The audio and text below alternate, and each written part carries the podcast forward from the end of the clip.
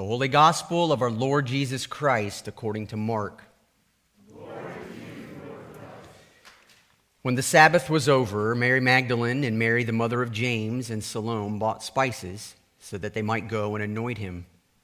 And very early on the first day of the week, when the sun had risen, they went to the tomb.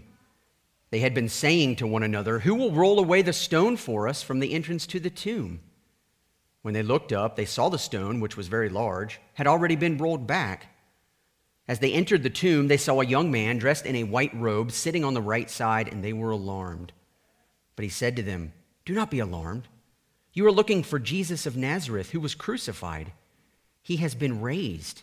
He is not here. Look, there is the place they laid him. But go tell his disciples and Peter that he is going ahead of you to Galilee. There you will see him, just as he told you. So they went out and fled from the tomb, for terror and amazement had seized them.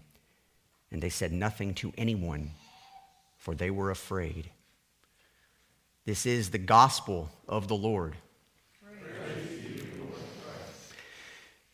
Jesus, would you honor yourself today through our time around your word and through our time to be served by you around your table? Thank you for feeding us. Thank you for teaching us. Thank you for dying for us, living for us, and raising again for us. Draw us into your presence and unite us to one another, we pray. In your name, amen. You may be seated.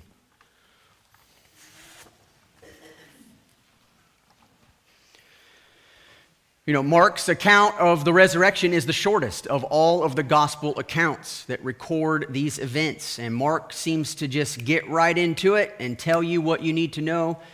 Several people have wondered why does Mark's gospel end as abruptly as it does? It ends with people being afraid. We think of all the days of the year to be excited. Easter's the day to be excited and amazed and exhilarated, not afraid and in terror, like some of these individuals there on the first day finding an empty tomb. But it would help you to know why there's a little bit of terror going on here at the tomb. It's not every day that someone that you witness dying is being told to you by someone else several days later, that person's not dead, he's been raised. That all by itself ought to put a little bit of fear into you, but I want you to put yourself specifically in the place of the women the day they first go to the tomb and discover that Jesus is no longer there. You see, the religious establishment of Jesus' day, in cahoots with the Romans, had declared a verdict about the person Jesus. He was a criminal, he was a sinner. He was someone who was far outside the will of God, and therefore their honoring of God resulted in them putting him to death. You can imagine any follower of Jesus, and the reason why on the night that Jesus was arrested, every single one of his followers fled. It's because none of us like to be in a position where both a religious establishment that we are surrounded by and the actual governing authorities both see our friends and the people that we follow as threats. It's a short line between seeing you as a threat and wanting to, be, wanting, wanting to remove you as well.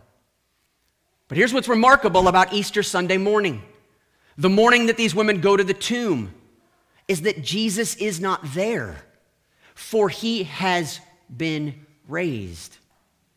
Now, what this tells me when I look at a story like this is I say to myself, wait a second. Is it possible that some people have decided a verdict about Jesus that God says, I disagree with your assessment? And it is possible. The resurrection on Sunday morning is God's declaration to the world that that life that you decided was unrighteous, that life that you all decided deserved death, actually didn't deserve death.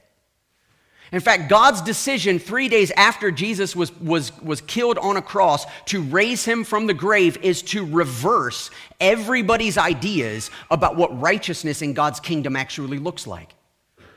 And here's the kicker for us the church today, this gathering, every gathering all over the country, all over the world that is celebrating Resurrection Sunday on this morning, we are a community of believers who gather together and experience resurrection power in our own midst. And the temptations are so great for you and for me, and we, we've looked at this for several months now in our church. We've looked at what the creation was supposed to be, and now what sin has done to corrupt this good creation. And how God always has to reverse our normal ways of imagining the world and reshaping us in the way we think about things. But what God is doing ultimately through the resurrection of Jesus is He is reshaping our narratives entirely. We like, like Paul or like any of the Pharisees from the, from the first century, like to imagine that there's like an in crowd and then there's an out crowd. But here, in this scenario, the in crowd was the one who put Jesus to death. And so, what Paul and what many of the New Testament writers are doing is they're highlighting the fact that what is the kind of life that God will honor in the end? The resurrection declares for the entire world Jesus' kind of life is the life that is pleasing to God. Paul, in multiple places through the New Testament, will speak of resurrection power. In Ephesians 1, he promises the church that the same power that God used to raise Jesus from the dead is at work in us. Paul's prayers for the church in Ephesians chapter 3 indicate that our strength from God comes when we position ourselves as people of weakness. Recognizing one fundamental truth, and this would be a good question for you to pose to yourself both today and any day, and it is this Where does God pour out resurrection power? He pours it into one place onto the cross where his son died. And the church's invitation for each of us and for the world is that we and they can also experience resurrection power when we join Jesus on the cross.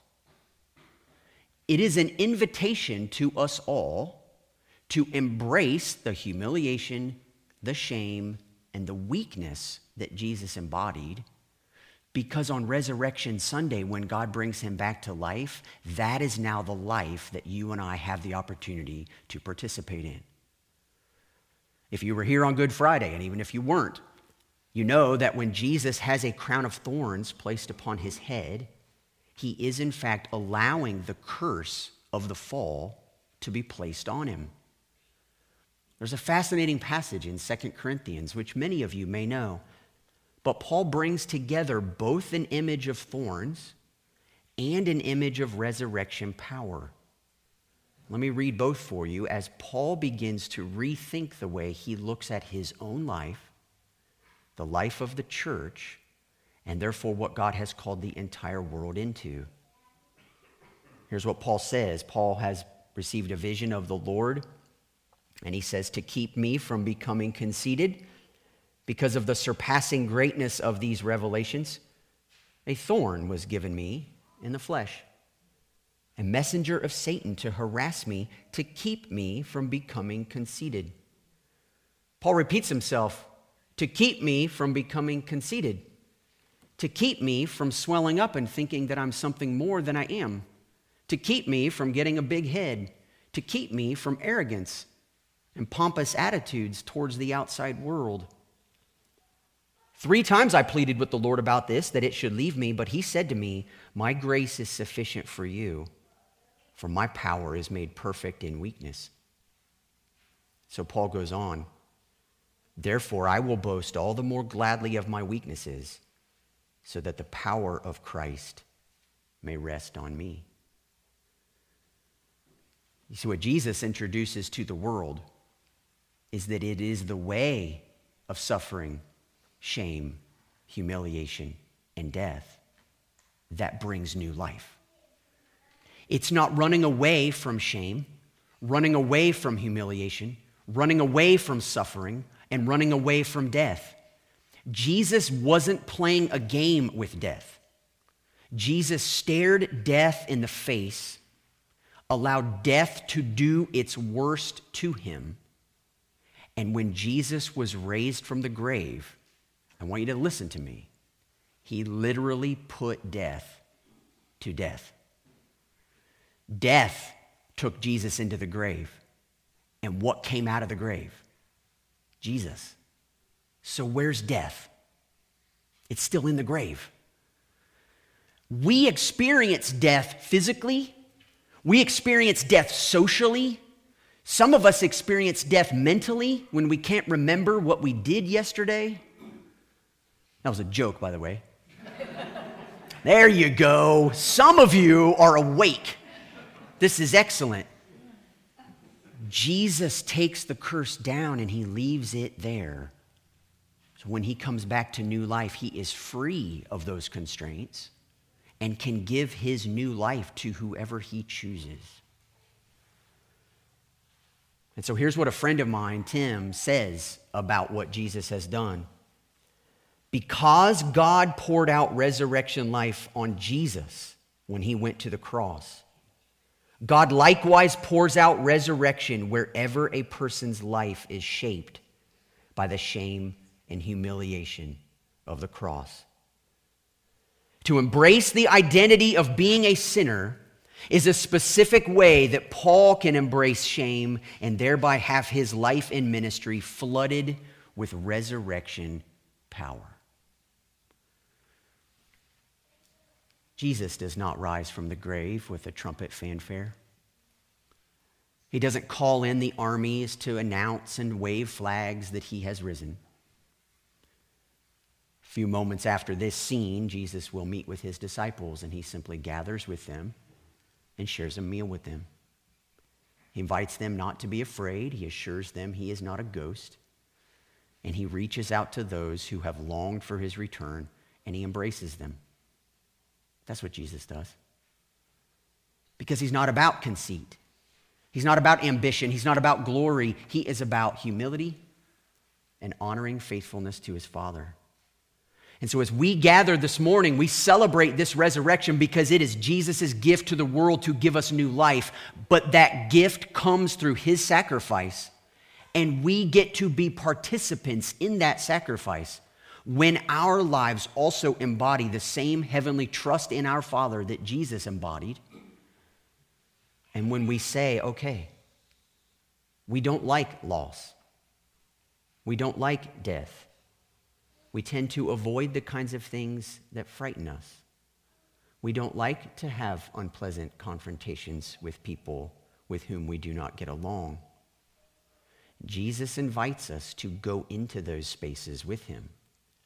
Because when we go there by faith, His Spirit and the power that His Spirit has shows up in those places with us and for us.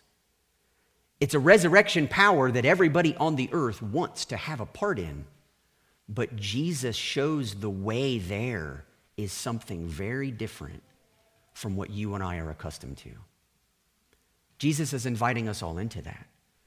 And our world desperately needs a people who not only understand Jesus' ways to power, but who also embody them alongside him. Because we got a lot of messed up ideas of what power is. And Jesus is saying, You, my followers, have access to the same resurrection power that God used to raise me from the grave, and it is yours when by faith you walk in step with me Place your faith in me and trust me. Even though I walk through the valley of the shadow of death, I will fear no evil, for you are with me. That's our hope and that's our confidence. That's our trust on this day and on every day.